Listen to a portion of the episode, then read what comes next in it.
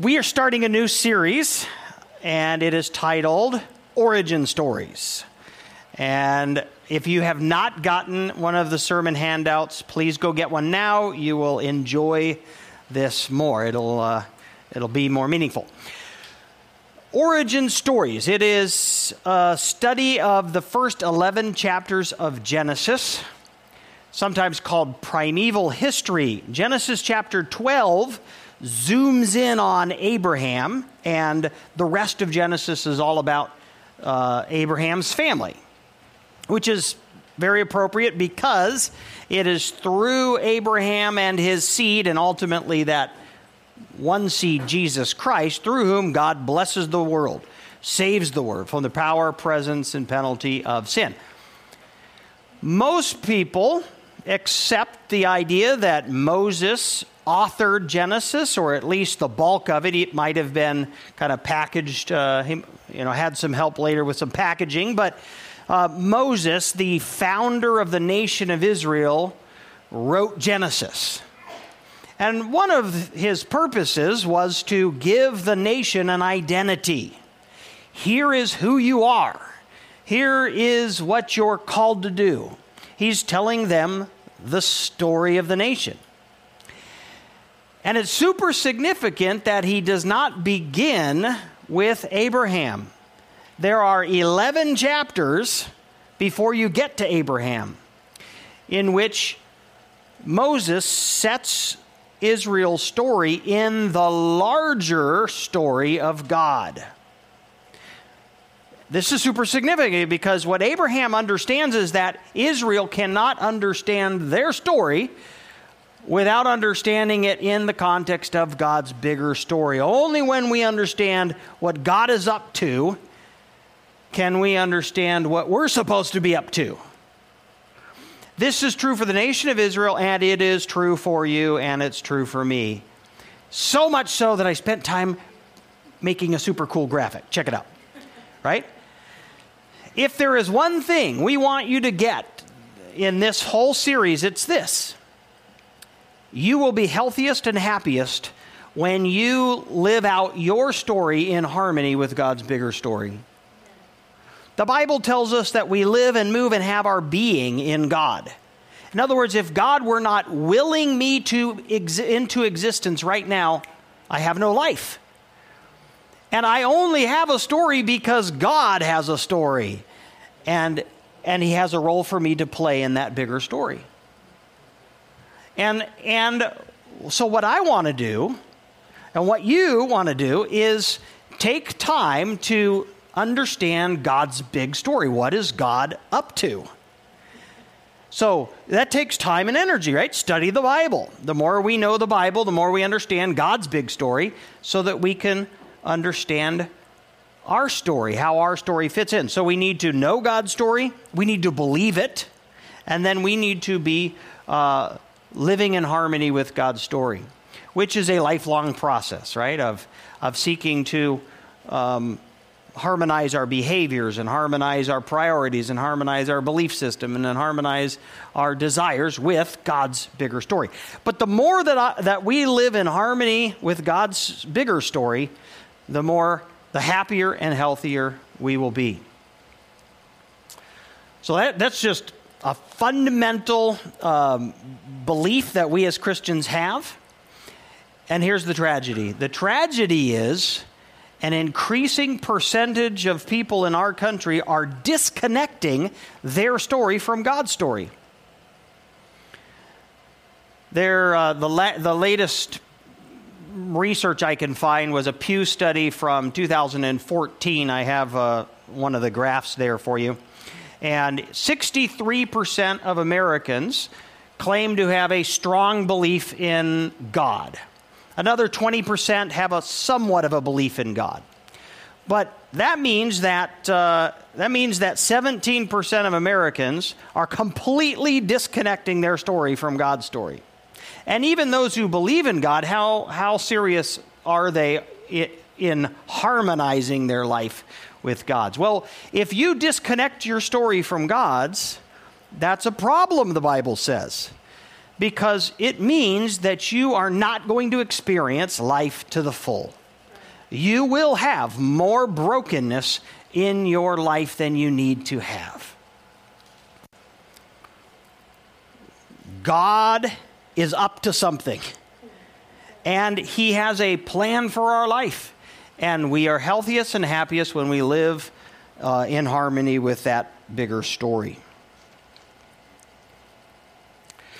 Chapter nine, uh, Romans chapter 1 verse 19 for what can be known about God is plain to them. And this is speaking to you and to me. Mike, what can be known about God is plain to you because God has shown it to you. For his invisible attributes, namely his eternal power and divine nature, have been clearly perceived ever since the creation of the world in the things that have been made, so you are without excuse. The Bible does not seek to prove the existence of God, it asserts the existence of God and says the natural world clearly displays the existence of God. So, why do some people not believe? Well, the very next verse tells us why. And it's not because they lack evidence, it's because their hearts are hardened. It's because they have been deceived by the devil to believe that their story is best lived disconnected from God's story. And what the evil one has been deceiving people from the very beginning of is this you're going to have your best possible life if you are autonomous, if you're sitting on the throne, if you get to call all the shots and you don't have to consider the will of God for you. Just Live your life the way you want to live it, and that's going to make you healthiest and happiest. And a whole lot of people have swallowed that lie.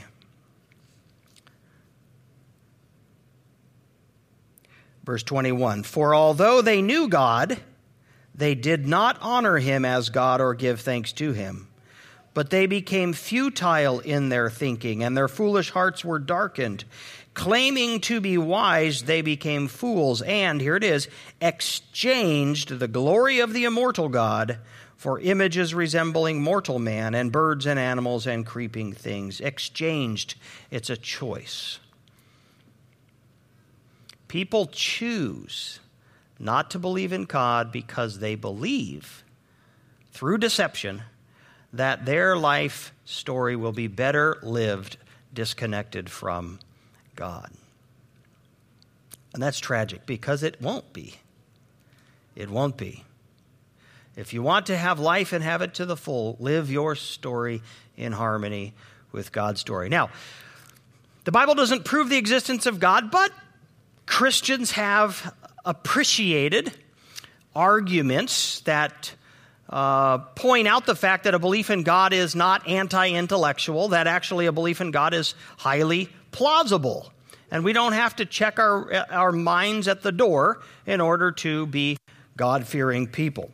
Let me uh, just comment on three of the most historical um, evidences for God, these arguments. There's three of them. Number one is the cosmological argument. And the cosmological argument says this something doesn't come from nothing we look around and we see something.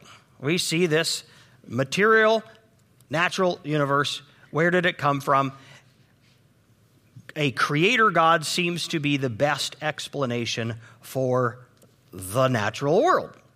In fact, uh, the secularist does not have an answer for the question of where did something come from nothing. There, there are proposals, uh, but the creator God seems most plausible to many.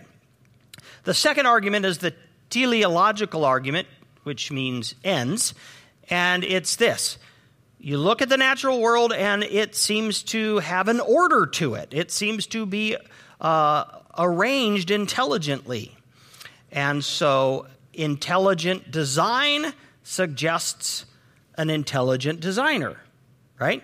You find a watch and you look at how a watch is constructed, you would conclude there must be a watchmaker you look at the natural world with its, uh, its apparent design, and many people believe the most plausible explanation for that is the existence of God, an intelligent designer.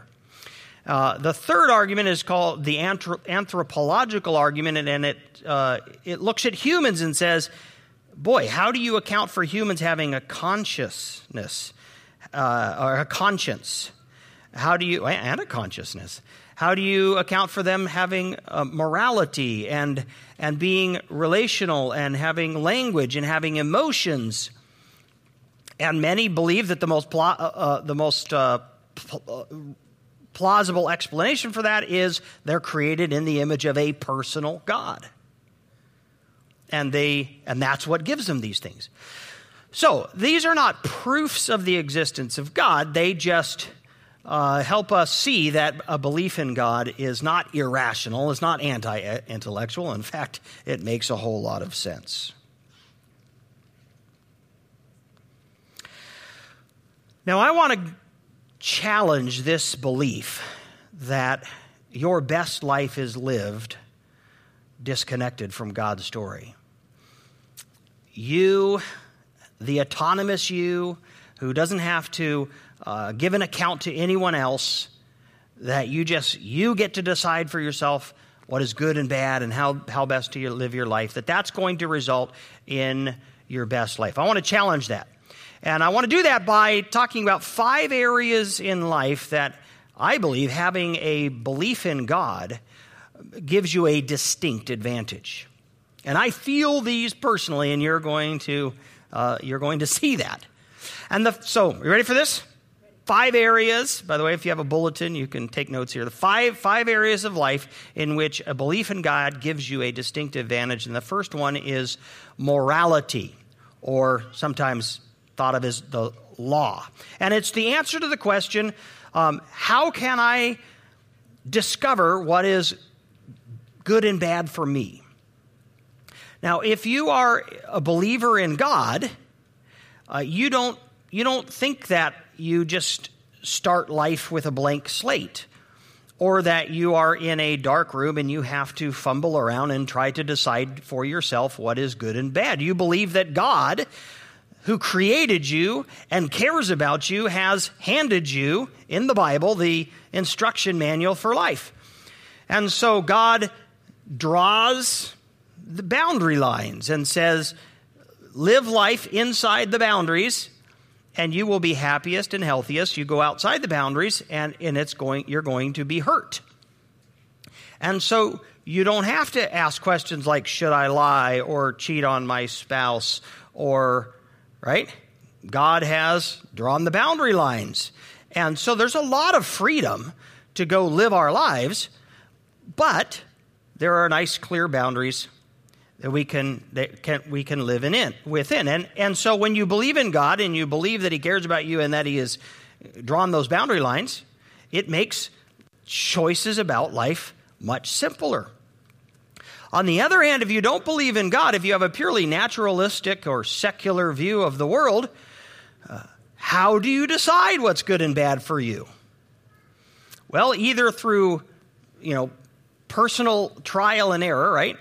Exploration, uh, which of course can waste a whole lot of your life and bring on a whole lot of hardship into your into your life because you try things out that aren't good for you and the consequences cascade in your life and they can be massive.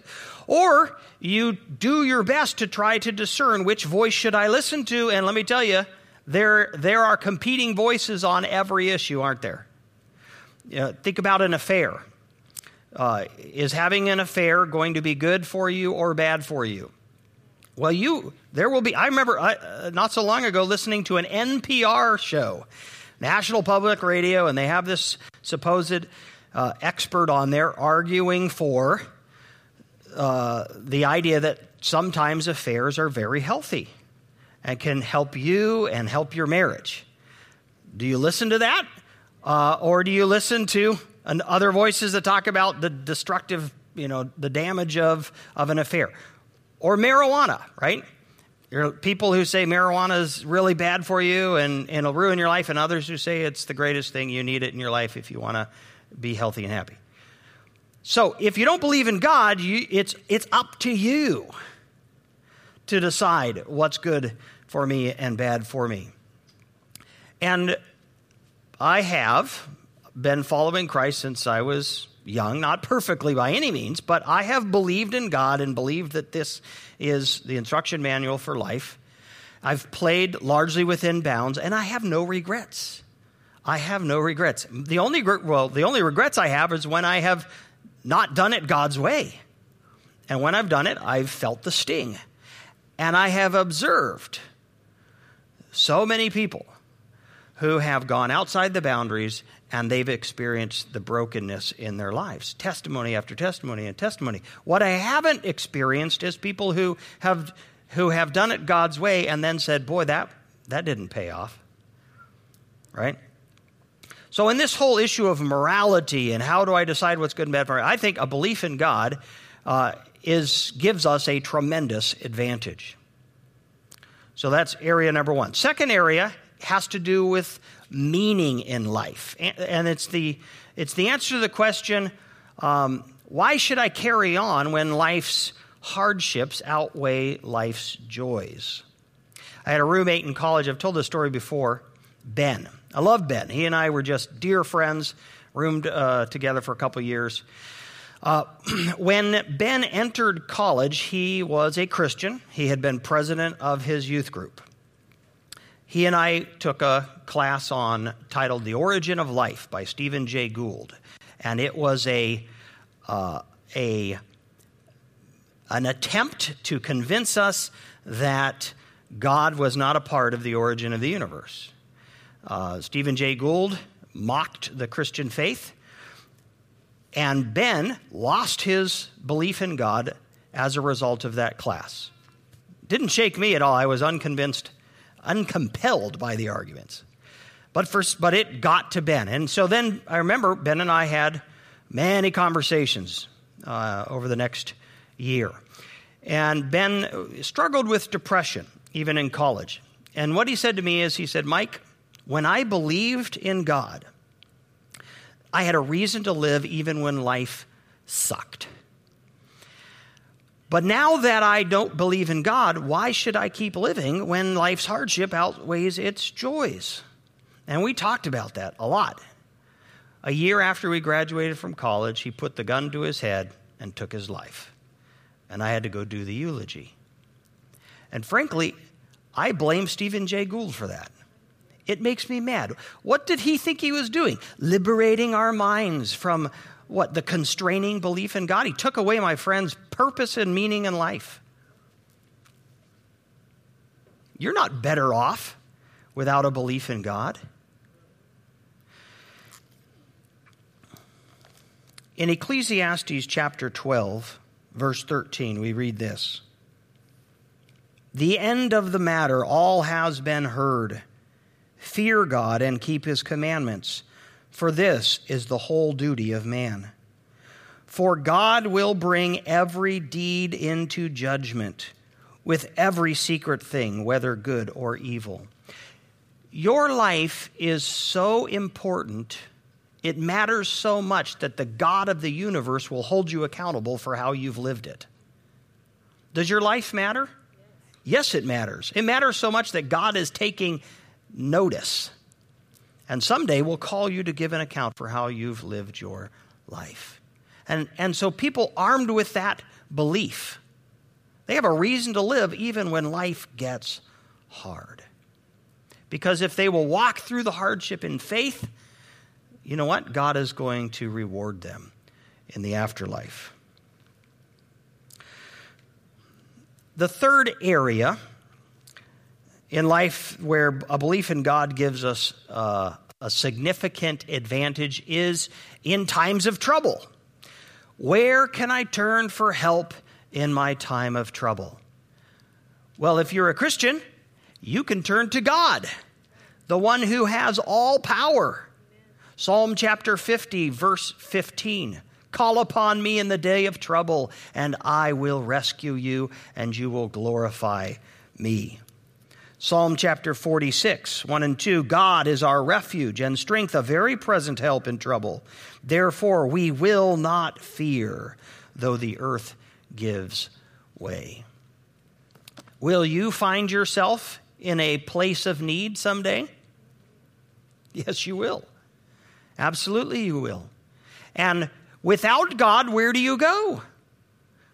Well, you better take care of yourself. Hopefully, you have some family and friends you can turn to, or good doctors you can turn to, or enough money to buy the best care. But they're not, they're not all powerful, but God's all powerful. So, a number of years ago, I married this young couple, such a bright future in front of them. Uh, two weeks later, they're at my house. In the intervening time, in those two weeks, he had been diagnosed with brain cancer young 20s, now he might die.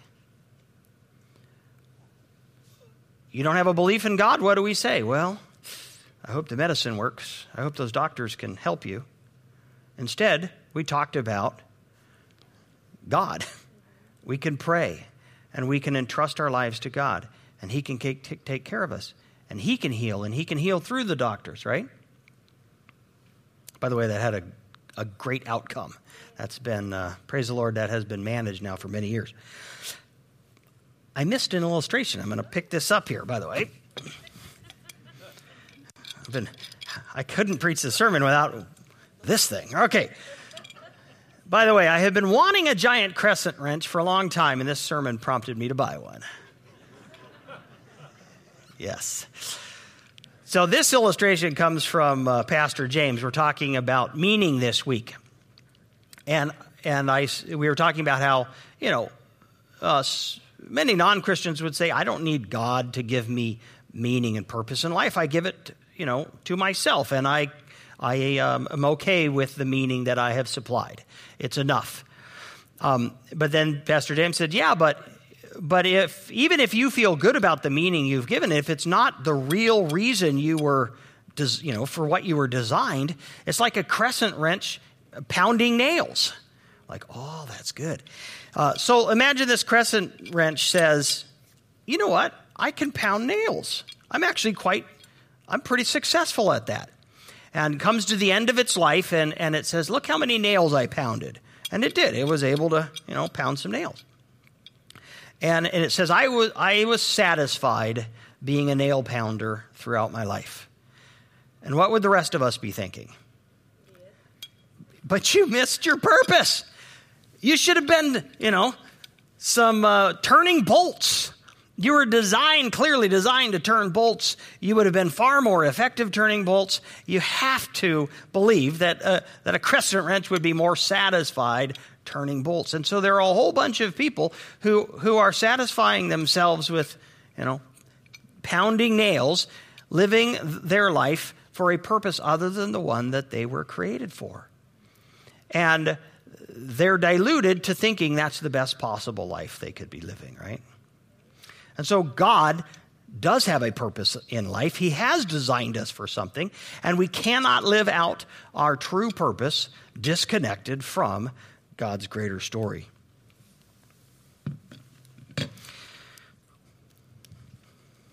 The fourth area in life where a belief in God gives us a distinct advantage is uh, the area of hope. And hope answers the question how can I be sure that things are going to get better? When you come to a point where you give up a in, any kind of a belief that things can be better, whether that's in a relationship or in a job or in life, you you you lose hope and you want to give up. So this week I was uh, talking to to a guy. He his wife is really sick, and he's grieving uh, the the the possibility that his wife might die much younger than he had expected. He's a little bit older in life, and and uh, and so he's he's wrestling with the possibility that uh, life's circumstances are not going to be ever get back to where they were, right? Is my, is my best life behind me? Well, as a Christian, we always have our best life in front of us. And that fills us with hope constantly, no matter what your circumstance is in life. As a Christian, your best lies in front of you. And that's what we're reminded of in 1 John chapter 3. Verse 2, we read this Beloved, we are God's children now, and what we will be has not yet appeared. But we know that when He, Jesus Christ, appears, we shall be like Him, because we shall see Him as He is. And everyone who thus hopes in Him purifies himself as He is pure. So, for the Christian, we thank God when life is good, when we're physically healthy, when our, our family is intact, when we have all our needs met, and we are enjoying God's world, we say, Thank you, Lord. But we know that, that the goodness of here and now is just a pale shadow of what it will be. And so, on the flip side, when the circumstances of life get difficult, really difficult sometimes, and we say, God, help me survive the day, we still can look forward to that future that is going to be glorious. As Revelation says, there's coming a day for the Christian when there's no more pain, no more tears, no more brokenness. It's all going to be good. That's the hope that animates the Christian life day in, day out, no matter what the circumstance is. Take away God from that equation. Why would you necessarily believe things are going to get better? You have no guarantee of that. They might not. And so, hope as you might, your hope is rooted in wishful thinking. Final area of life in which a distinct uh, belief in God gives us a distinct advantage is the area of love. And it answers this question Who will both fully know me and fully love me? And we want that, don't we? We want to be fully known and fully lo- loved. That is a craving that we have as humans. And I think it's one of the reasons breakups are so difficult. Breakups are crushing. Why? Because we've, we've opened ourselves up to, and let somebody get in close, and then, then they say, No, thank you. Right? Here, I'm going to let you come and know me. Not maybe not fully, but I'll start to, and I'll start to open myself up, and then they say, no, thank you, and walk away. That is crushing. That's so crushing. And we long to be fully known and fully loved. This is a deep craving that we have. And what does the Bible say about God's love for us? The Bible says that God knows us fully, knows the number of hairs on our head. There is no secret thought that is hidden from God. He knows us better than we know ourselves. And he hasn't run away, has he? He hasn't run away. In fact, he left heaven in the person of Jesus Christ and he went to the cross and he laid down his life that we might live.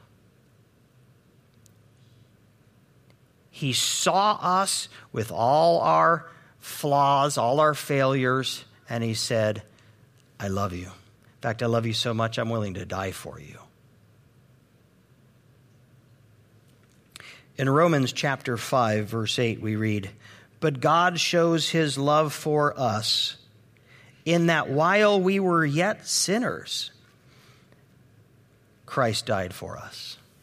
While we're still shaking our fist in God's faith, still rebelling against him, giving him no glory and honor and attention, and he still loves us enough to die for us. Apart from a personal relationship with God through your faith in Jesus Christ, where do you find love like that? Who are you going to find? Where are you going to find somebody who will know you fully and love you fully? But in God, that need is fully satisfied. How do I know what is good and bad for me? Well, God tells me. And so uh, I don't have to stumble around in the dark. Your word is a lamp unto my feet and a light unto my path. God shows us the way to live the best possible life. Why should I carry on when life's pains outweigh its joys? Because my life matters. It matters so much that God is taking notice and will hold me accountable for how I've lived my life. And there's a reward to be had just from enduring by faith life's pains. Where can I find help in my time of need? And God says, Turn to me. Call upon me, I will answer you, and you'll glorify me. Can I be certain things will be get, get better? Yes, you can, because God has promised you a glorious future. Who will know me fully and still love me? God knows me fully and loves me fully in Jesus. These are, these are deep, core questions, longings in the human heart that God satisfies. And I don't know about you, I don't want to live life apart from God. I believe that life with God is way, way better than apart from God. That my story lived in harmony with God's story is truly the path to life to the full. I believe that more every day, and I ask that God, by His Holy Spirit, would help me day by day live more in harmony with God's story. So maybe you're thinking, okay, I, I want in. I have been living my life disconnected from God's story. How do I, how do I get back in? Merge your story with God's story by receiving God's Son Jesus as your personal Lord and Savior. That's what the Bible says. The Bible says no matter what you've done, how far you've run, for how long, the moment you, at, at any moment, you can make a decision to repent of your sins and put your faith in God's Son, Jesus. Become a Christian. And when you do that, you've merged your story with God's story, and you begin to live life the way it was meant to be lived. And of course, ultimately, if your story is lived within God's story, then you experience life everlasting, eternal life, which God promises to his followers. So, would you uh, bow your heads and close your eyes and we're just going to take a moment to respond. If you're not yet a Christian and God is speaking to you today and, and you're saying, I want in, would you come talk to me after the service? Um, there aren't any magical words. You don't have to jump through hoops. You just say, God, I want a relationship with you. I repent of my sins and I put your faith in your son Jesus. I make him the new leader of my life. And if you do that, God will honor that faith with new life. You know, most of us in this room are Christians. And I hope that what God has accomplished uh, in your heart and mind through this sermon is a greater appreciation for uh, the advantage you have through your belief in God. That you, your uh, heart has been thrilled by the truth that, yes, my relationship with God does give me a much better life. And so respond to that with praise to the Lord. Worship Him, thank Him.